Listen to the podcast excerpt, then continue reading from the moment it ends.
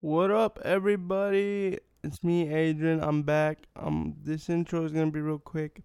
If you guys want me to answer some questions, you can either hit me up on Instagram at Punched in the Mouth Official, or on Twitter, which is give me one sec. I can never remember my Twitter handle.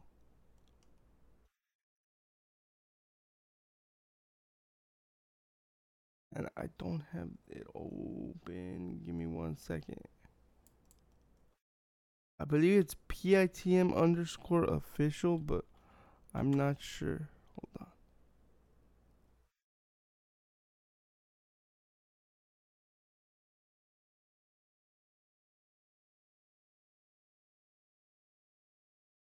Of no, it's official underscore PITM. Or you can always email me at punchinthemouth official at gmail.com. Again, you can always put a comment in one of my posts on Instagram. If you have a question, use the hashtag PITM questions, or you, you can use the hashtag again. My Instagram is the mouth official. For Twitter, it's official underscore PITM or you could use my email punch in the mouth official at gmail.com and use the hashtag PITM questions. Alright, guys, I'll see you later. Enjoy the show. Episode 30. Going on up, going on up, going on up. Alright, guys, deuces.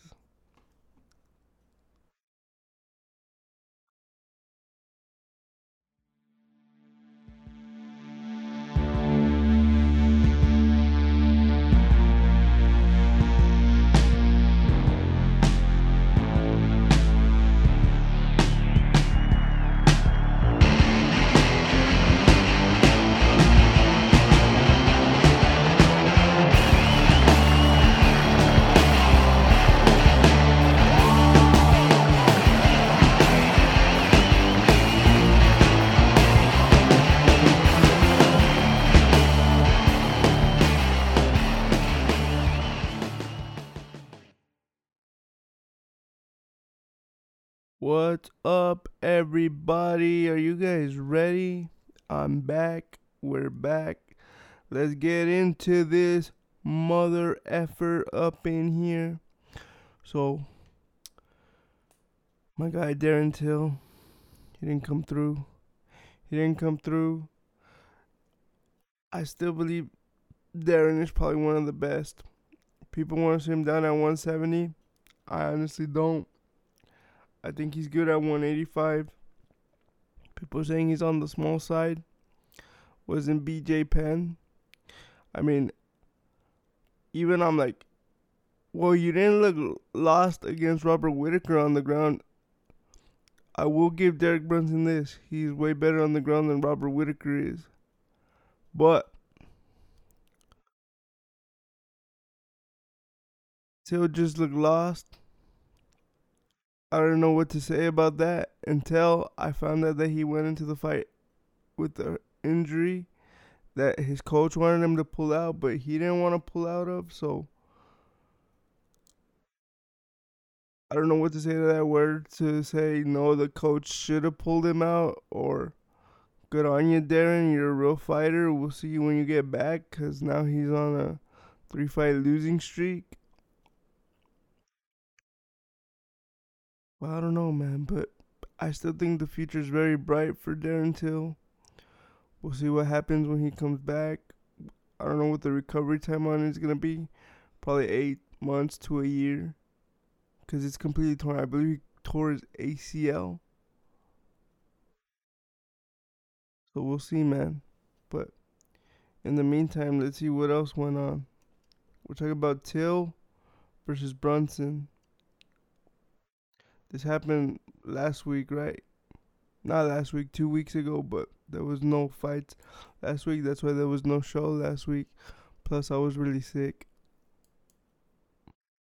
So Derek Brunson beats Darren Till rear naked choke. Tom Aspinall beats Sergey Spivak, TKO. Alex Morono beats David Zawada. Khalil Rountree beats Modestas Bukauskas. And Paddy Pimblett beats Luigi Vendramini. That Khalil Rountree, man. That's a scary technique, right? The oblique kick. Like, cause you're stepping on the side of their knee pretty much and hyperextending their leg. Did The dude went down in pain. Alex Morono versus David Zawada. Crazy fight. Alex Morono wins. And then I'm telling you guys, this guy's the new Conor McGregor. Paddy Pimblett beats Luigi Vendramini. This guy is the man, bro. He took shots. Like the only criticism I could give him is that he holds his chin up really high. And I was talking to somebody, and they're like, "Well, he does that still with like, he has I want to say he's like 15 and 2 or something like that. I'm going to check it out for you, but I want to say he's 15 and 2.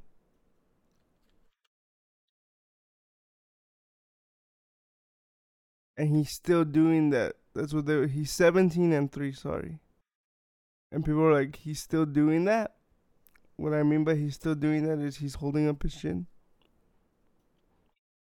And I guarantee you he's only doing it because he hasn't been caught or hurt. I'm pretty sure he's been tagged, but since they don't hurt him, he doesn't care. I'm pretty sure that's what it is. So we'll see, man. I'm really excited to see what's next for Paddy the Baddy Pimblett and his partner Molly McCann. When I say partner, I mean training partner. Molly McCann also took home the victory so all in all, the Brits almost went undefeated until Derek Brunson had something to say about it. What's next for Brunson? Honestly, I'm gonna be honest with you guys. It should be a no-brainer. Derek Brunson should fight Jared Cannonier because Paulo Costa is gonna fight Marvin Vettori October 23rd.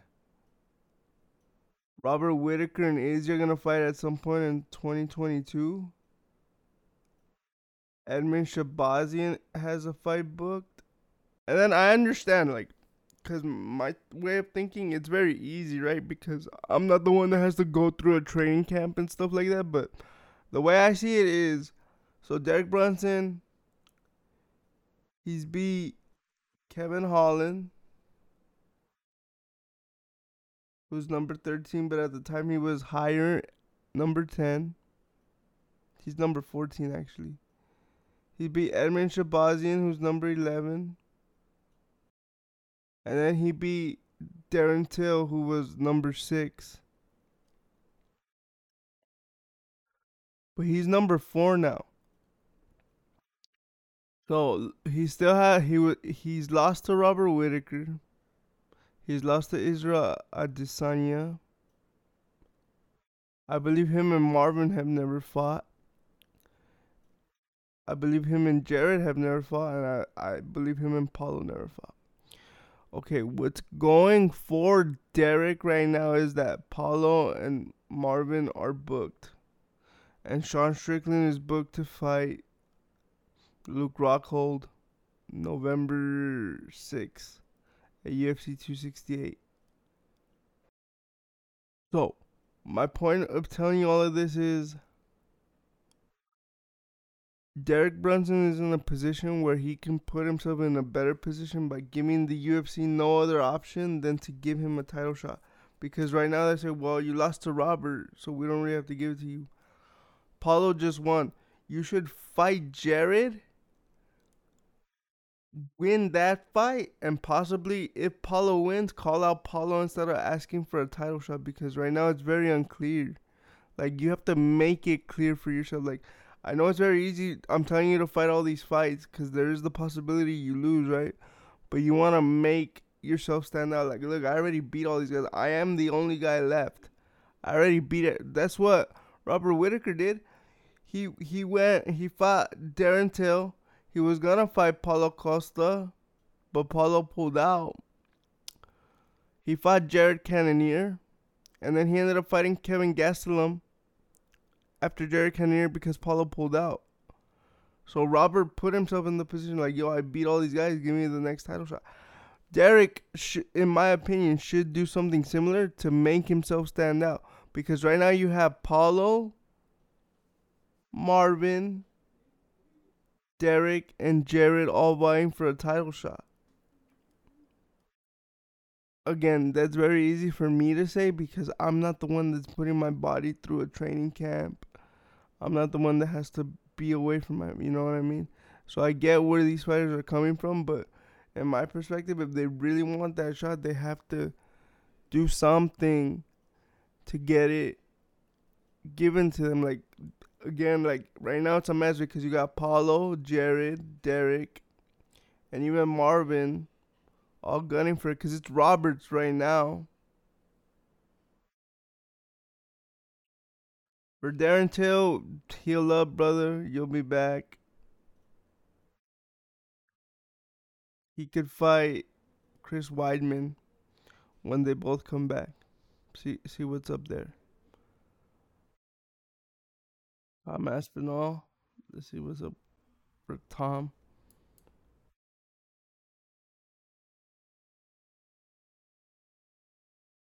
The the UFC rankings are opposite, bro. So he just beat Spivak, right? He's number eleven. I would want to see him fight Augusto Sakai. I want to see if Augusto has figured out the ground game because I know Tom would exploit that. So I would want to see him fight Augusto Sakai. We shall see. We shall see. Okay. Let's move on to this weekend's fights, bro. Are you guys excited that we're back? I'm excited. Anthony Smith takes on Ryan Spann. Ion Cutelaba takes on Devin Clark. Ariane Lipstick. Lipski. Lipski, sorry, Lipski takes on Mandy Buhom. And Joaquin Buckley takes on Antonio Arroyo. Joaquin Buckley, remember I couldn't remember his name last time? The guy with the KO, but that's his name, Joaquin Buckley.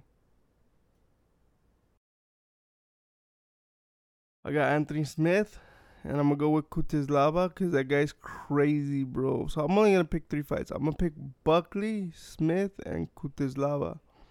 I can't wait to see the face off for Cutelaba. Yeah, there's not a lot of big names on this one. Because you got Armen Tsarukyan and Cristianos Giagos. Yeah, I don't know a lot of these names, but this should be good, bro. The old Raquel Pennington's coming back. She's fighting Pannie Kianzad. Kianzad. Don't sleep on these fights just because the names aren't there. That doesn't mean they're not good fights, and the names won't be there in the future. And then the following week is the big one. Brian Ortega versus Alexander Volkanovski. And the people's main event, Nick Diaz versus Robbie Lawler. I cannot wait for this. Uh, the whole main card, I can't wait for UFC 266. I had to think about it because the October one's free, so I had to think about it.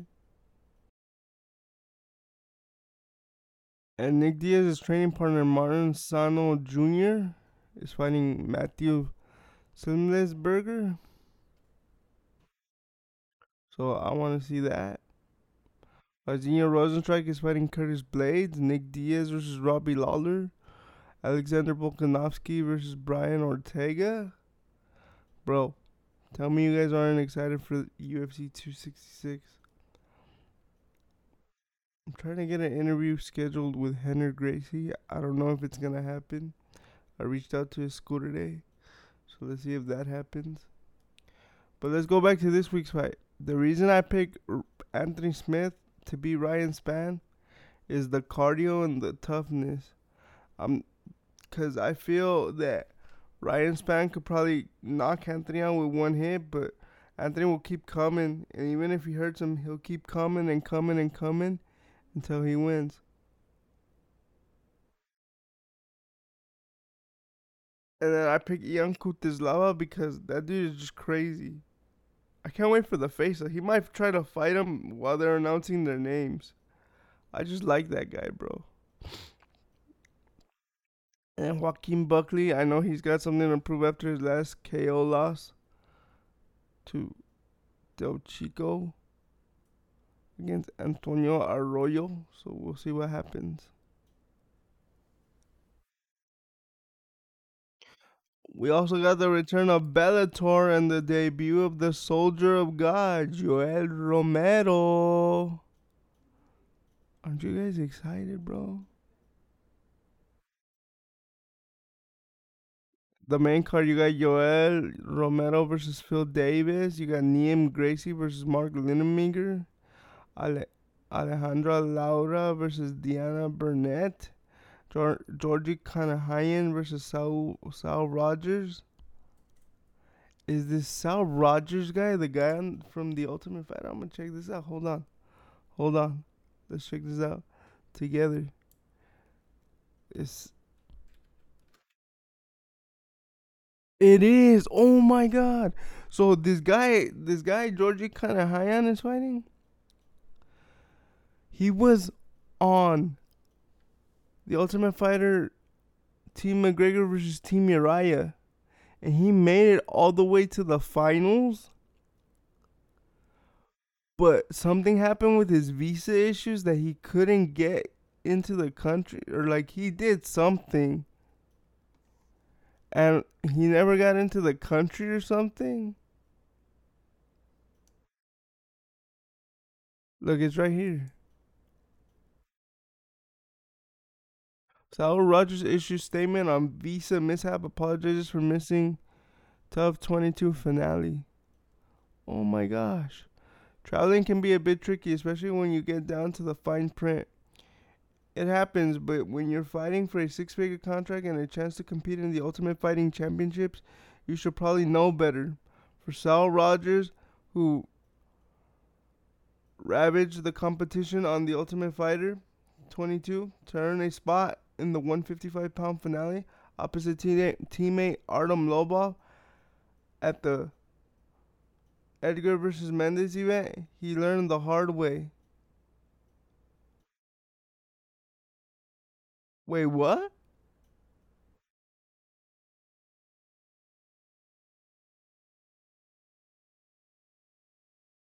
No, but he was. At least I think he was.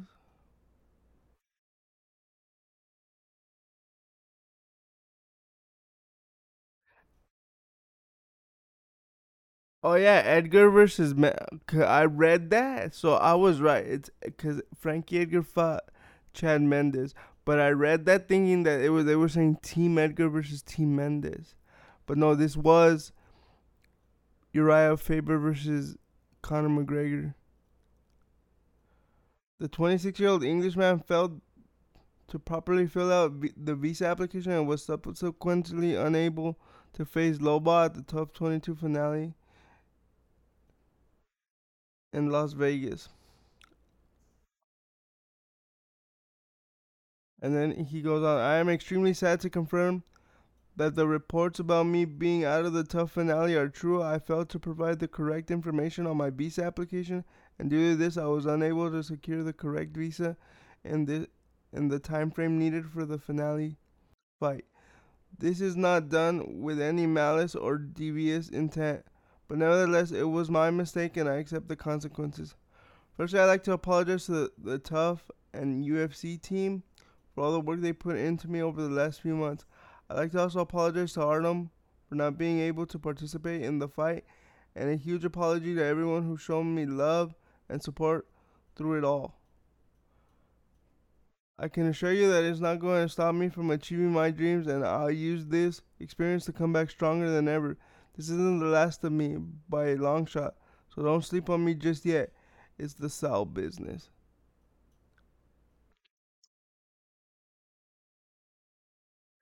So, as far as I know, he never fought in the UFC after that. Yes, Saul Rogers cut by UFC after recent mishap. So, so this guy, I cannot. Now I really want to see this fight. Cause he was running through everybody, bro. Running through everybody. I'm telling you, he probably would have took out Artem. He's fighting Georgi Karakhanyan. They're the featured prelim. Can't wait. Can't wait. Should be good. Should be good. UFC 269. There's rumors that UFC 269 will be a three title fight card.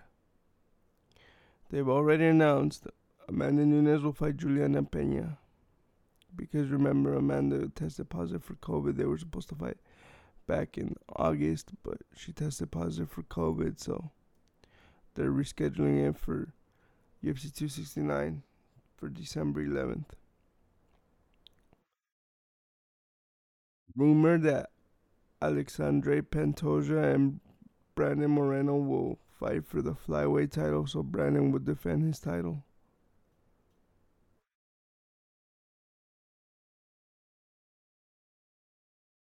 Also rumored. What was the other one? Oh, Dustin Poirier and Charles Oliveira will headline the event. Those are the rumors, right? So right now, here's what they've already announced. Amanda Nunes will fight Juliana Pena. Cody Garbrandt will make his flyweight debut against Kai Kara France. Gillian Robertson will fight Priscilla Kachir Kachir Kachiria Kachoria Kachoria. That's the girl that Mario Yamasaki said be a warrior against Valentina Shevchenko for anybody wondering. Montana de la Rosa will fight Macy Barber and Randy Costa will fight Tony Kelly. Remember that? Be a warrior. I, wa- I was trying to let her be a warrior. Mara, she could have died. She could have died. But you were letting her be a warrior, bro. So, I'm excited for the end of the year. You know what's kind of stressing me the heck out, though, bro? Is that they're gonna raise the prices again. That is stressing me out. I wish they wouldn't. Like, I'm already thinking about getting rid of Fight Pass because they're about to raise the price for ESPN Plus. That is stressing me the heck out. I know it shouldn't, but it is. It is stressing me out. So, let's go back over here.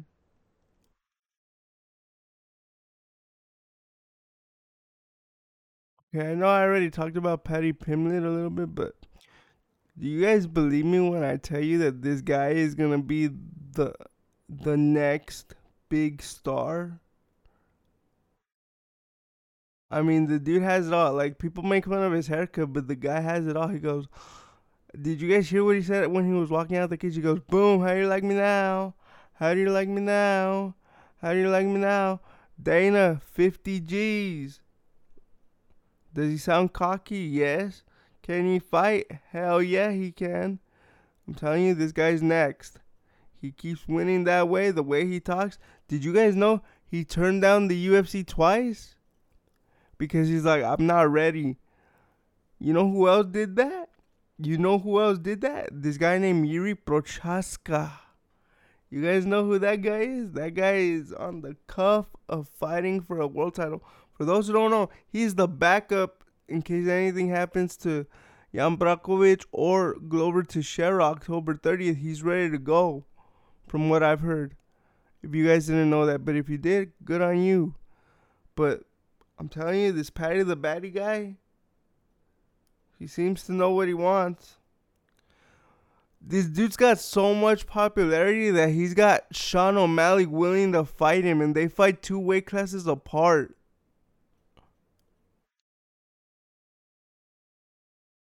Sean O'Malley's another interesting one, right? Because I heard he has three fights left, and he wants to get paid his worth because he knows he's a big star. So he's got three fights left. He's gonna fight the remaining fights out of his contract, and then see what's up. We're gonna talk about Francis later. Francis is a very interesting story. Very similar, but it's very interesting. Paddy the Baddy Pimblett. I wouldn't be surprised if they give him a top 15 guy. As a matter of fact, I wanted to show you I wanted to share this with you. We're to go Conor McGregor. Did you guys hear about that? He got into like a scuffle with Machine Gun Kelly. First of all, Conor would destroy Machine Gun Kelly. I'm just letting you know. He would destroy him. Destroy him. Destroy him. I'm really excited, guys. If you can't tell, I'm really excited to be back. That you're here with me. Or you're not physically here with me, right? But if you're listening to this, you're with me.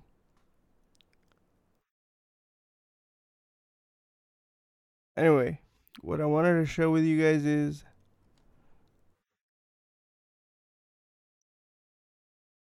how many fights did it take Conor to get a title shot? And I'm only talking about how many fights it took him until he fought Chad Mendes because that was his original title shot.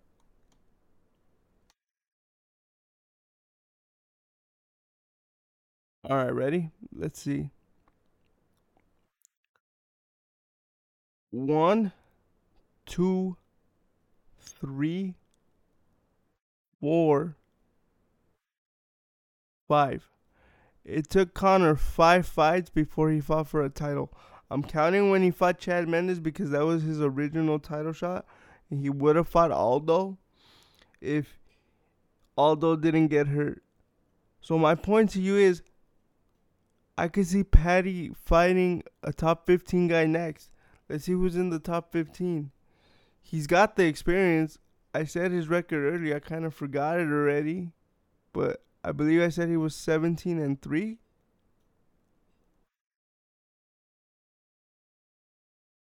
Let's see who's in the top 15. Where did I put it?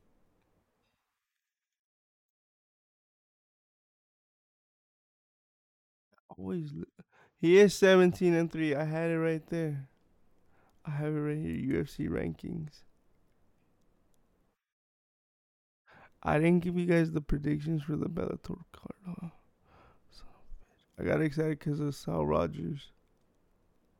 I'll go back. I'll go back right now. But going back to Paddy the Baddy.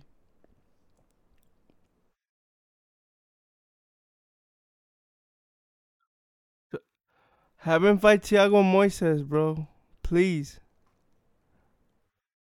What they what they're probably gonna make him do is fight Guram Kutizlayev, who is a training partner of Hamza Chimaev because they had a little bit of a scuffle.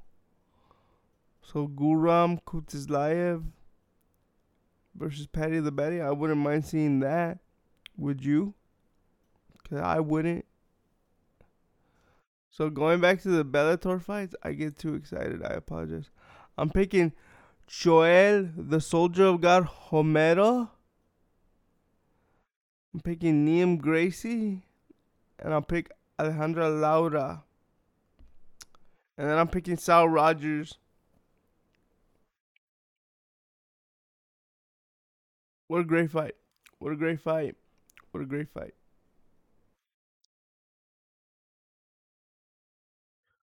So I wouldn't be surprised if we see Paddy the Baddy fight a top 15 guy next.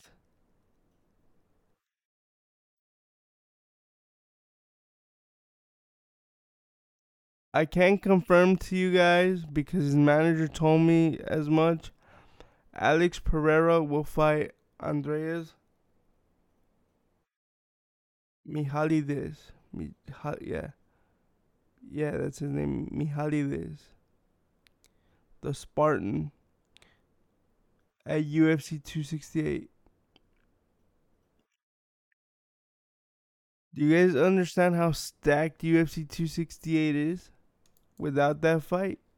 And the people that are in the know just know how much value. For those who don't know,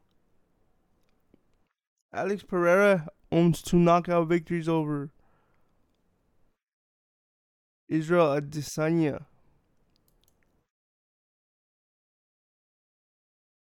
In kickboxing, right? But still. Okay, ready? Ready? Look, they already put it right here. Kamaru Usman will take on Colby Covington. This is all for UFC 268. Rose Namajunas will take on Weili Zhang or Yang Weili. Justin Gaethje will take on Michael Chandler.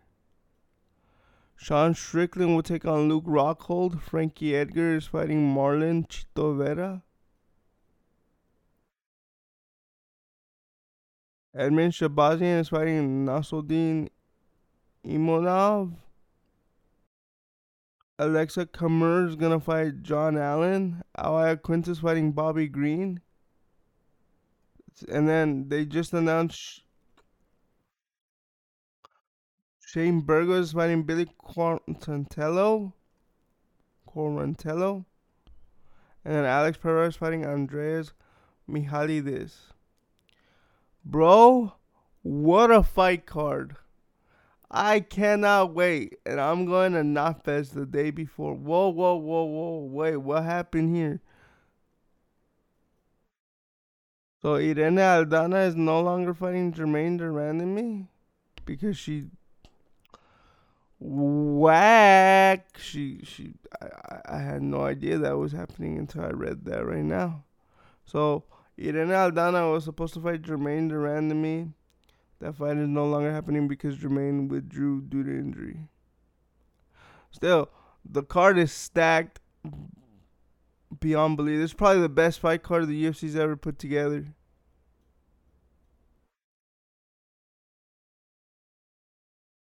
That Michael Chandler, Justin Gaethje. Now I want to ask you guys a question because I was talking to this about with somebody the other day. So we have Nate Diaz who fought Leon Edwards in a five round fight, right? Nick Diaz is gonna fight Robbie Lawler in a five round fight. They both those fights weren't co-main event or main event fights, and they were five rounds, right?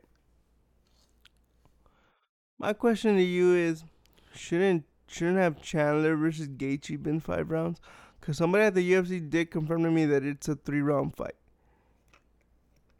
It's a three round fight. What I asked them was, give me one sec.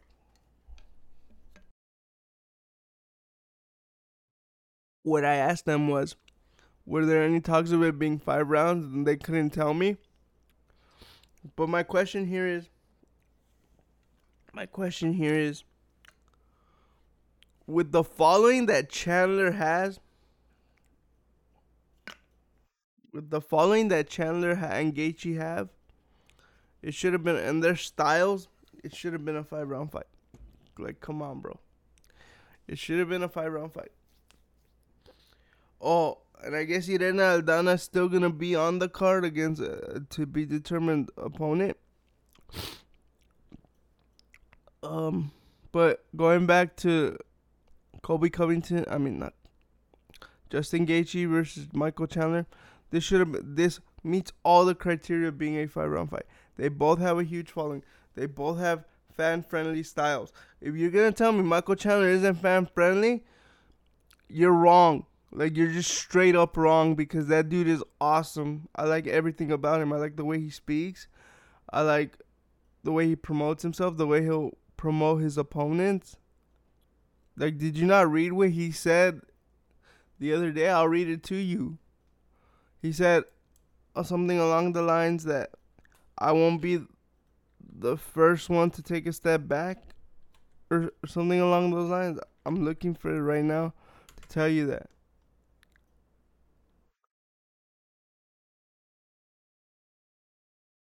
But like this guy's ready to go to war. Like these two guys are ready to go to war, bro.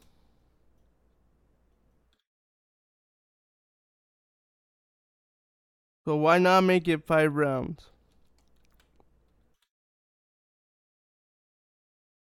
I couldn't find it. If I find it, I'll post it later. But he essentially said, he's like, I promise you, I won't be the first one to take a step back.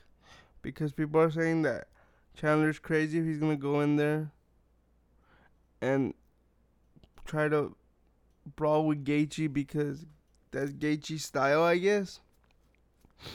But point being, this fight should have been five rounds. I don't understand why it's not.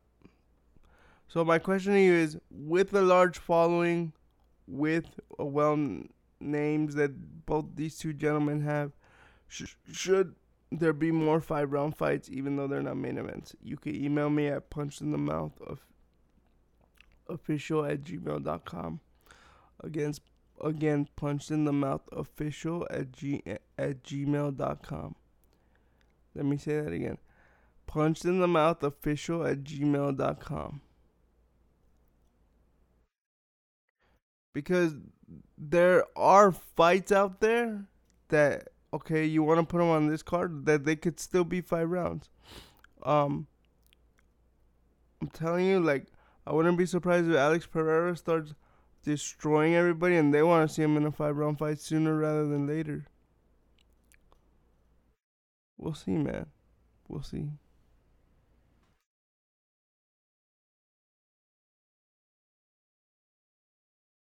Let's get into some current events. Are you guys ready? Well, let me look at my notes, see what's up. Oh, no, no, okay, okay, okay. Let's talk about AJ McKee real fast. So, we all know that AJ McKee is in what we call the Champions Clause, meaning that his contract with Bellator is basically up, but because he won the belt on the last fight of his contract, his contract automatically gets extended for three fights or a whole year. What I don't know is if it's retroactive, meaning because he won it on July 31st, 2021, if he doesn't fight within that time frame three times, and doesn't decides not to resign if by the time July 31st, 2022 comes around, he's automatically out. So, for example, let's say he goes, he fights once in December, and then once in April, and he still doesn't want to resign. He just waits it out until July 31st. I don't know. What I do believe his next move is gonna be is he's gonna go and try to fight for the lightweight belt because the vibes I'm getting from Bellator is they want to keep AJ and they want to make him into a pay per view star. The problem is, the problem is, we know where the best talent is. Unfortunately, the best talent is in the UFC. Bellator has tried to do this pay per view thing. It does not work out for them because people have the mindset of the best talent is in the UFC. Why am I gonna waste my money on this? Unfortunately, that's the sad truth. There are good fighters in Bellator, but are they the best? I I can't even say that because I also know that the best for right now is the UFC. Now, if these fighters start smartening up and they start saying, "No, well, let me out of my contract. I'm gonna go try to make money somewhere else," talking about that, Ariel put out a story, not a story, but he put out an Instagram post talking about a new league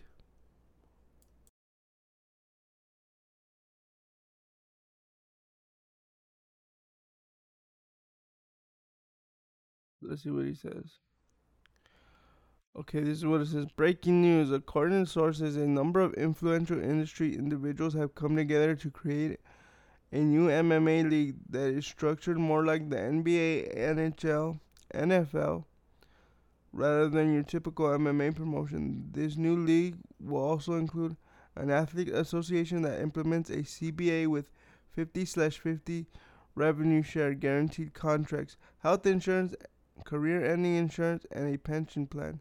The plan is to announce the venture in the coming days, I'm told. They are hoping to launch in 2023.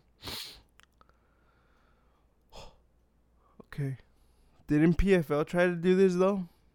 Like, didn't they? I hope this is good news because this all comes back to the problems that, for one, AJ has. I believe Jon Jones is going through the same thing that he feels that he's being underpaid. And Francis. I believe those three guys feel they're being uh, underpaid, which they probably are. AJ has the best shot to make the most money because he can get a bunch of sponsorships being in Bellator. Like I always say this as well. If you want legacy, you go to UFC because that's where the best fighters are. But if you want money, you stay out of the UFC because your incentive is money. It's not being known as the best, and which is fine. It's fine because money is what provides for you, puts food on your table. If you're smart with your money, you can invest it into a bunch of other things and have very good businesses. But again, if you want legacy, you go to the UFC. For now, for now, if you want legacy, you go to the UFC.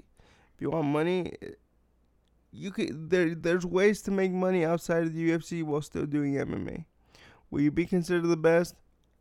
Frankly, probably not. Can you make good money? Yes, you can. Like I, I know this fighter. Well, I don't know her personally. Oh, fuck. I messed up. Okay, I'm not gonna tell you her name, but I don't know her personally. But somebody that does know her, I overheard them saying that she was offered to be on the UFC um, flyweight ultimate fighter for the flyweight belt, but she declined them because she's making so much money in Bellator. She's like, no, no, thank you. So You guys are probably gonna be able to figure out who I'm talking about. I gave you so many clues right now. I was not gonna say where she was fighting, but I just did. I'm not gonna repeat it. But so there are ways to make money outside the UFC. Is my point.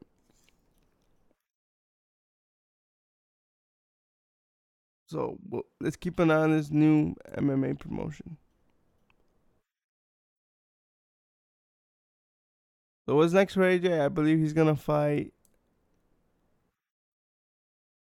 for the U for the Bellator lightweight belt. Actually, hold on. Scratch that. I believe he's gonna go into contract negotiations if they can't figure it out. He's gonna go fight, and then go back into contract negotiations if they can't figure it out. He's gonna go fight, and like he's gonna play this game, which is smart on him, right? And then, cause there are rumblings that he wants to jump to the UFC. And I'm gonna tell you this: if AJ somehow becomes a champ champ, and is able to jump to the UFC undefeated, can we give him a title shot right away? I mean, that has to merit something, right? Like, or at least the top three guy. Throw him into the deep end. I would want to see him get a title shot right away, but not a lot of people will probably agree with me and would probably want to see him fight a couple guys. But you ask me if he becomes a champ champ and jump ship to the UFC, give him a title shot right away, in my opinion. Let's get into some current events. I was looking at them. There weren't too many good ones, but let's see. Let's see. Oh wait, let's see. Well, this is we'll use this as one of the current events. Demetrious Johnson returns December 5th for a special rules bout versus Muay Thai champ Raw Tag Jim Moon Noon. Demetrious will try something new for his return to combat. Johnson, the former UFC flyweight champion, has signed on to compete at 1X on December 5th against Muay Thai champ Rodtang in a special rules match. The contest is set for four three minute rounds alternating between Muay Thai and MMA rules. The fight will start under Muay Thai rules and will switch with MMA for the following rounds. Wait, so you're telling me they're gonna fight four rounds, but only one round is gonna be Muay Thai? That's pretty nuts. Demetrious would have the advantage, right? Because hypothetically, he would defend, defend, defend in the first round, and then once the second round comes, just take him down and beat him down, right? That's what I would think.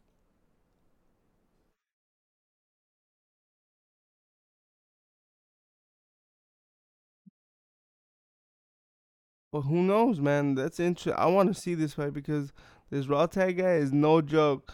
That guy will fight anybody. Like they hit him and he just walks through them, bro. Like there's this video out there of him, like a dude is just uh, throwing bombs on him and he's just walking through them like nothing, like nothing.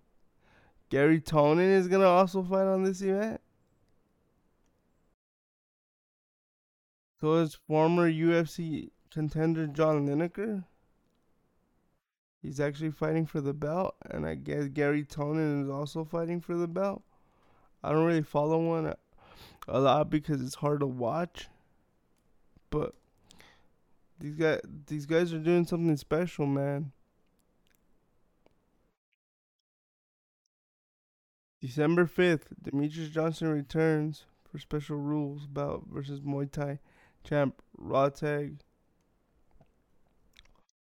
Can't wait. I'm definitely gonna try to watch this. Let's try to get into some more current events.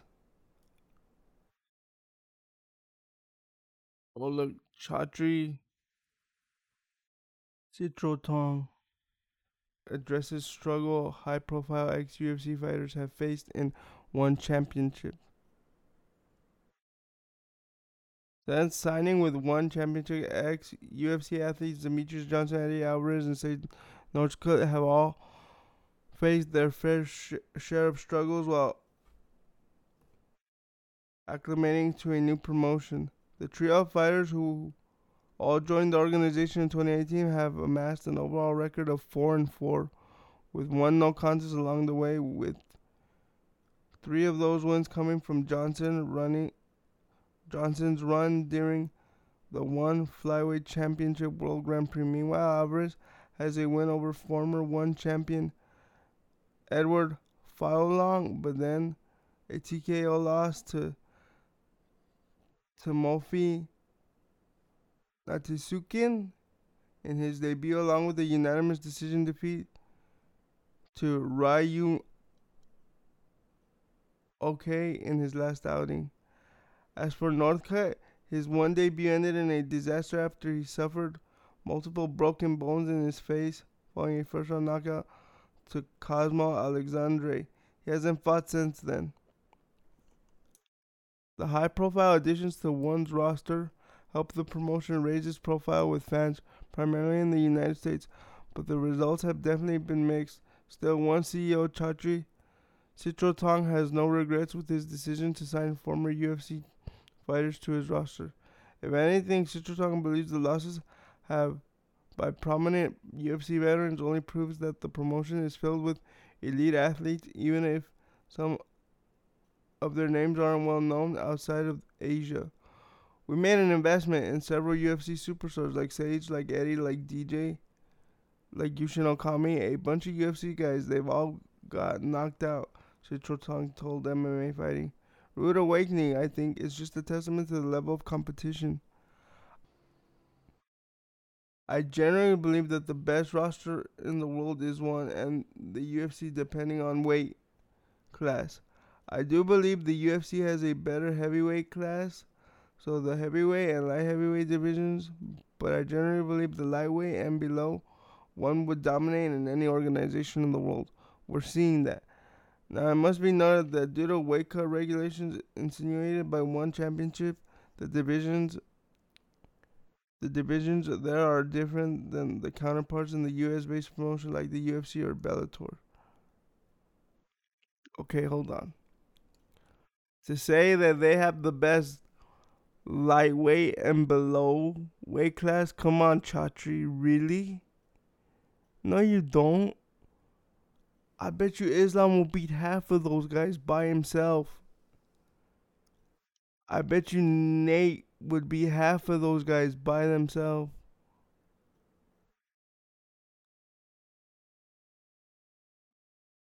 What else does it go on to say?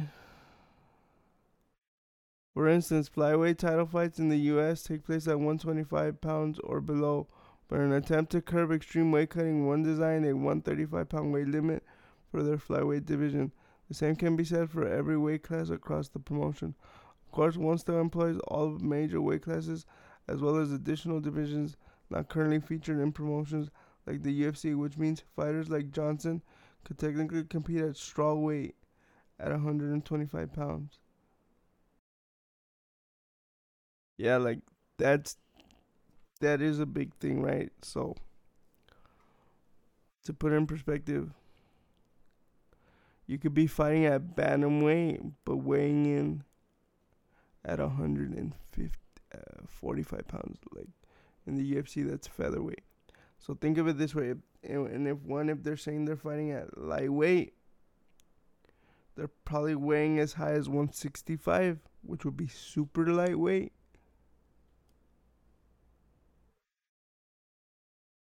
And then welterweight, they're probably weighing in at 180, which is closer to middleweight, you know what I mean?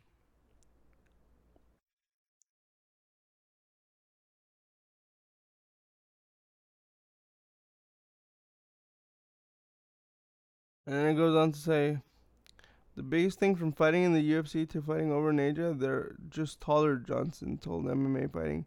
In my time when I was fighting in the UFC, they were guys like Joseph Benavidez, John Dodson, Kazushi Horiguchi, guys who were about five foot three, foot five foot four. Now Adriano Moraes, he's like five nine. Yuya is like five six. I'm just fighting taller guys. I've gotta make sure that I'm making a lot more effort to cross the distance. I think there are amazing athletes all over the world, not just in the UFC or ONE FC or Bellator or Rizin. There are so many organizations across the world that just haven't gotten the chance to shine on the big stage. That's always been my viewpoint, even when I was in the UFC. Sityodtong understands the natural bias when it comes to the UFC, especially in the United States, where the promotion holds the iron grip over the largest share of the MMA audience. That said, Sityodtong doesn't believe that the talent level is all that different between the two promotions, and all, the only evidence he needs is seeing what's happening when he matches up some of the best fighters in the UFC against athletes in one.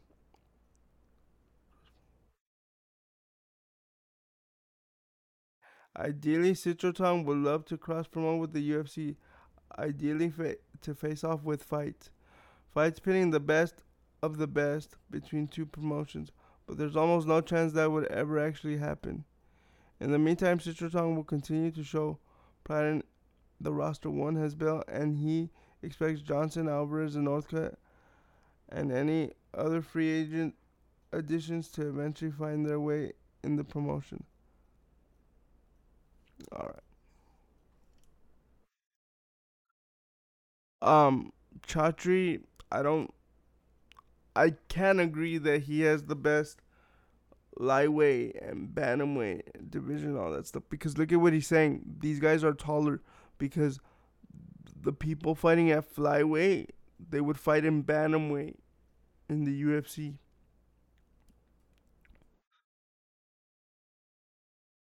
So Demetrious is essentially he's fighting at bantamweight, which I, he didn't want to do in the UFC for whatever reason.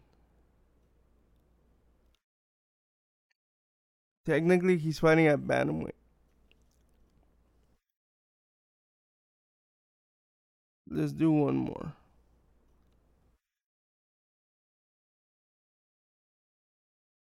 And then you're gonna hear me get angry, and then we're gonna talk about Francis.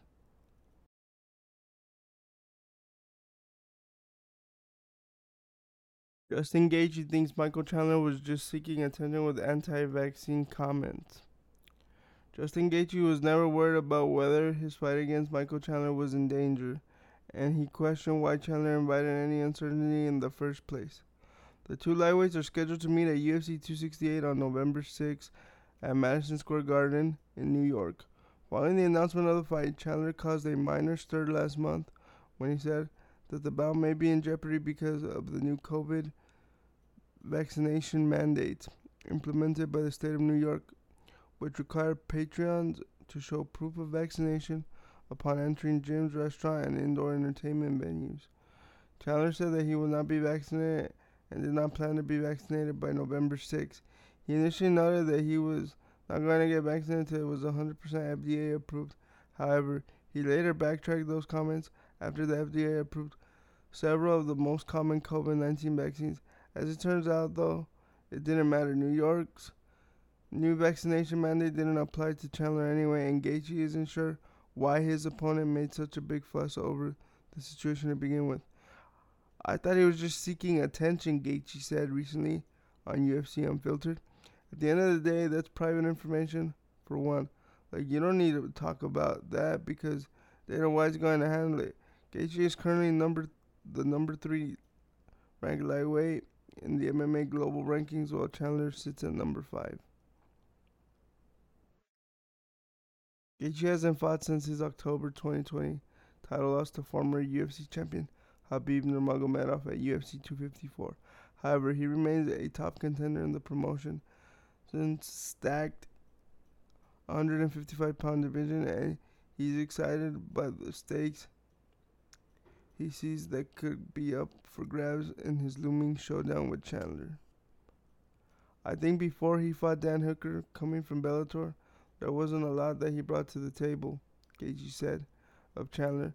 But now with knocking Dan Hooker out, having a great fight against Charles Oliveira, he's kind of proven he belongs here. And ultimately, for me, I need one win to fight for the title, to fight Charles Oliveira and Dustin Poirier, and that's my goal. And this is a huge fight. This is a dangerous fight. He's super explosive, athletic. He's dangerous, but I think I'm a. It's a great matchup for me. The mind games have already begun between the two men. Last month, challenge, challenge Gaethje in the comments of an Instagram post to meet him in the center of the cage at UFC 268. First one to take a step backwards is a timid soul Chandler wrote. That was the quote I was looking for earlier. But Gaethje's reputation as the most exciting fighter in UFC history precedes him. He's not about to be swayed into meaningless pre-fight banter. He's not going to determine how I fight, Gaethje said. He says, the first one to take a step back is a timid soul. There's not one thing he could say that's going to affect me in that way that I approach this fight and I approach him. I will take a step backwards. He can shove it up his ass. We're going to see tim- a timid soul when I start kicking him, and he's going to start shooting for the legs, trying to wrestle me. That would be his definition of a bitch, 100%, and that's what we'll see. I think midway through the first round. Ooh, hold on, hold on, hold on. Ooh. I still think Chandler's gonna win. Bro, I'm telling you, this should be a five round fight. The only reason it isn't, I, it's beyond me. It's beyond me why this is not a five round fight. But this should be a five round fight, in my opinion. It's beyond me why it isn't, but okay. Now, we're going to move on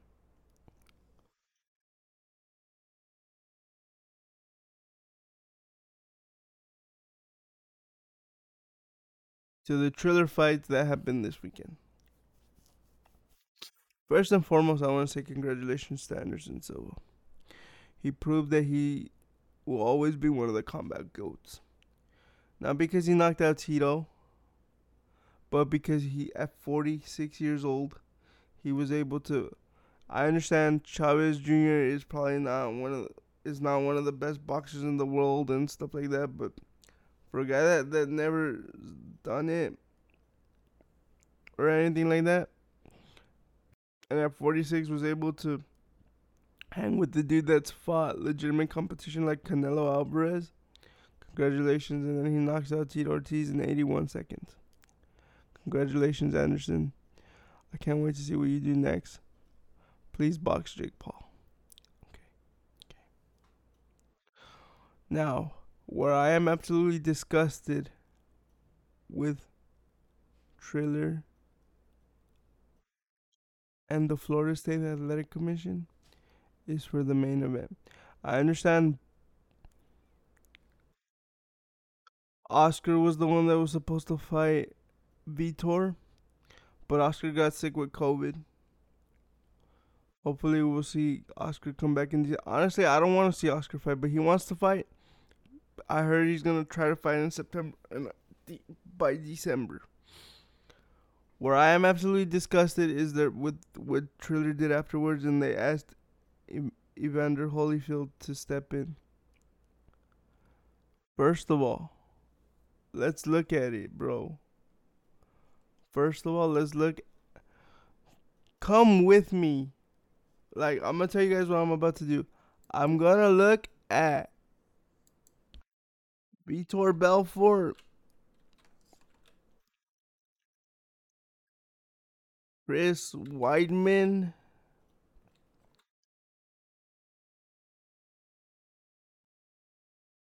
Pictures.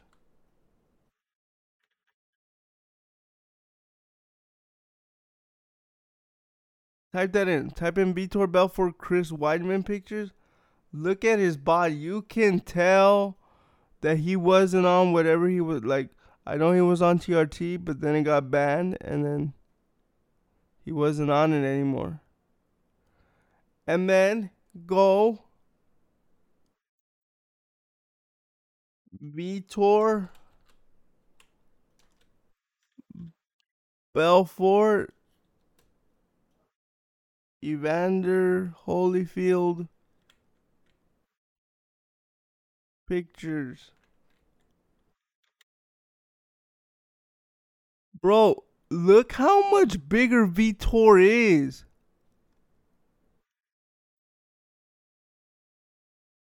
Like, look at their face off. Look at their face. Do you guys see how ripped he is compared to when he fought? I mean, he still looked pretty in pretty good shape when he fought Chris Weidman, but you can tell there's a difference. He looks way smaller. Vitor looks way bigger. Even his face has muscles that he didn't have in, in the Chris Weidman picture. Like, what are you doing, Triller? Like, and then I'm gonna read you Rose Gracie's statement that she was kind enough to allow me to read. Thank you, Rose. I meant what I said. If I, if you ever need any help and I can help in any way, please don't hesitate to reach out. This is Rose Gracie's statement. And she's an advocate about CTE and all that stuff. She's the daughter of Rorion. She's the sister of Rener, who's the coach of Brian Ortega. So here's her statement. Sorry, I, I was ranting. And then we're going to end on the Francis thing. So this thing and then the Francis thing. This is her statement. I thought about this for the last couple of days so much. Over and over again, this KO was coming to my mind. So here are some scary things about this that I would like to share. Holyfield was trying to get sanctioned to fight for the last 10 years, and no athletic commission in the USA or abroad would grant him this sanction. Last minute, De La Hoya pulls out of the fight due to sickness, and they need a last minute replacement. So they go to Holyfield, and against his family's wishes, he takes the fight. The California Athletic Commission refused to sanction him, so they moved it to Florida. First of all, Andy Foster, I commend um, you. You are the man. This fight should have never happened. The statement goes on to say the Florida State Athletic Commission and these ignorant criminals. Whoa, I lost it. These ignorant crim- criminals sanctioned him, and the fight moves forward to Florida. The fight moves on to Florida. I wasn't aware that Holyfield looked this bad at all, and I was disgusted by this whole thing.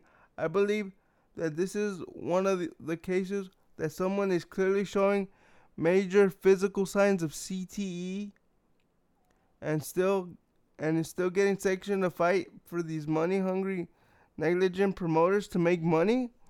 I hope that families start to sue these athletic commissions, trainers, promoters, and coaches for these criminal activities using these defenseless souls. Criminal negligence, CTE. She's right. She's right. Because where was his version of Mark Breland? Like a lot of people give Mark Breland shit because he stopped the Deontay Wilder fight. For those who don't know what I'm talking about, the Deontay Wilder versus Tyson Fury, the rematch. He's the one that threw in the towel because he felt tight. Deontay was getting his, he was getting hurt, and he he didn't want to see his man get suffer any more than what he had to. Where was that guy for Evander Holyfield? Huh? Tell me. You can't tell me because there was nobody there, and the guys that I don't even want to say their name because I'm scared of getting sued. The guys at Triller, you guys are disgusting. Okay because you go on the mic and you start saying 30 million for Canelo, 20 million for Jake Paul because you're hurt. That Jake Paul gave you guys the finger and went to Showtime to box for Al Haymon because Al Haymon probably showed him a shit ton of money. Okay?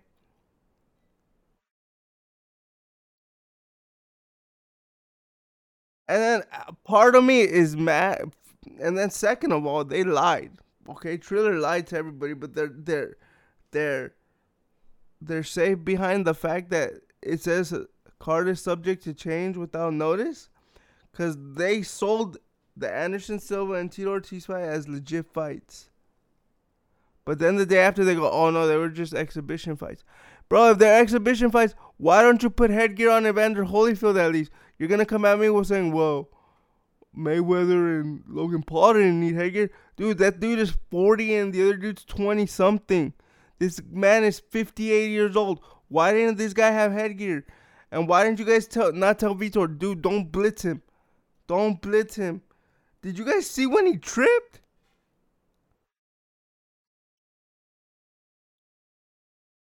But no. Good on you, Rose. You're gonna always have a friend in me because this this is disgusting. Disgusting. But um, again, I'm telling you, I'm mad because then afterwards they go on the mic, 30 million for Jake. No, 20 million for Jake, 30 million for Canelo. Like what?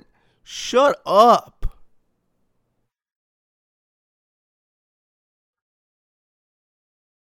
You know, you know what? You know what the sad thing about this is that if that fight happens, I would want Jake Paul to win just because I don't like these guys from Triller.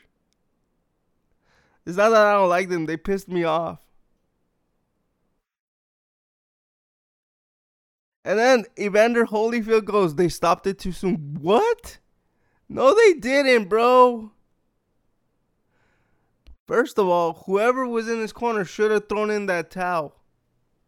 I'm mad at the corner, honestly, because you have to save the fighter from himself.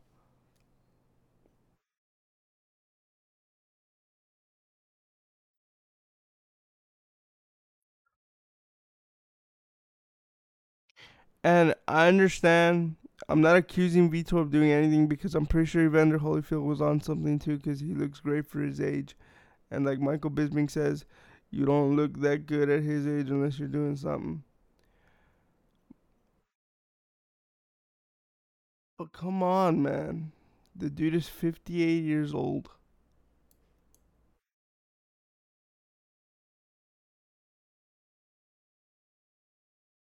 Hey, we're gonna end on this.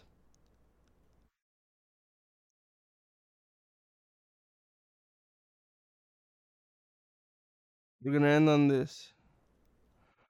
Here's what I believe is going on with Francis Ngannou. So Francis won the belt. I want to say March 24th of last year.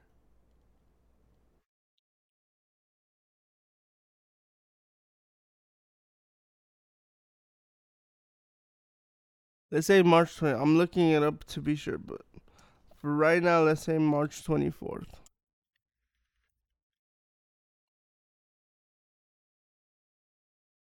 And then after that, Ciryl Gane beats Volkov, and then he fights.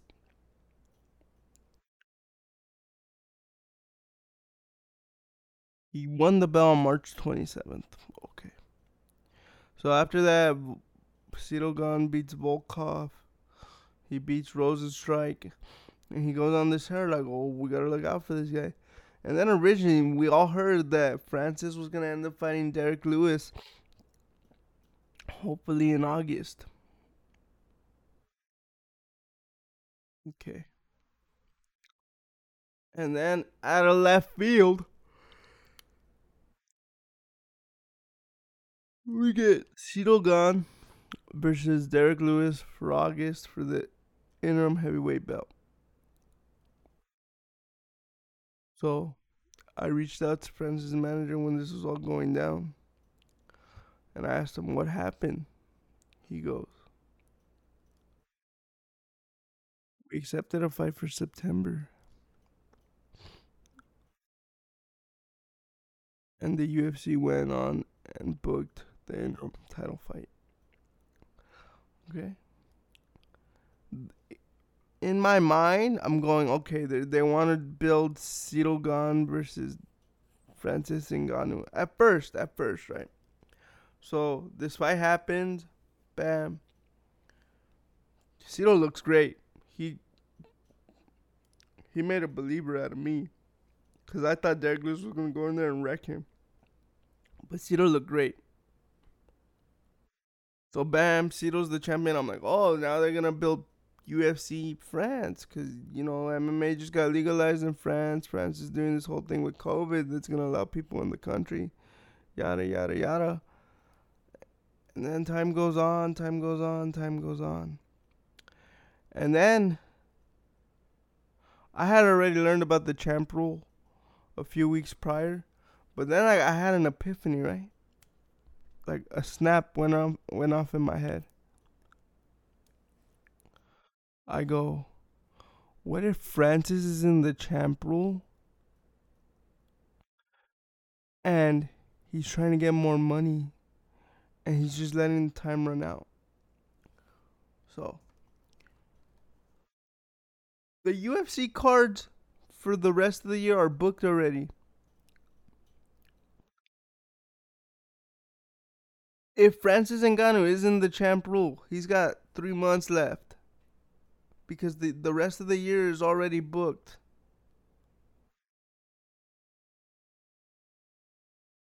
What I can confirm to you is Francis has verbally agreed to fight Ciryl in January or February.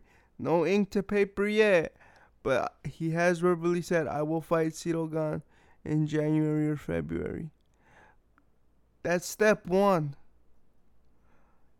Again, he might still be in the champ rule the reason I think this is because I believe he's holding out. He's betting it all on himself, bro. He's going, well, I'll fight this guy. If I beat him, I just took out the interim champ. If what I'm telling you is true, Francis Ngannou will become one of the biggest stars in all of UFC. Because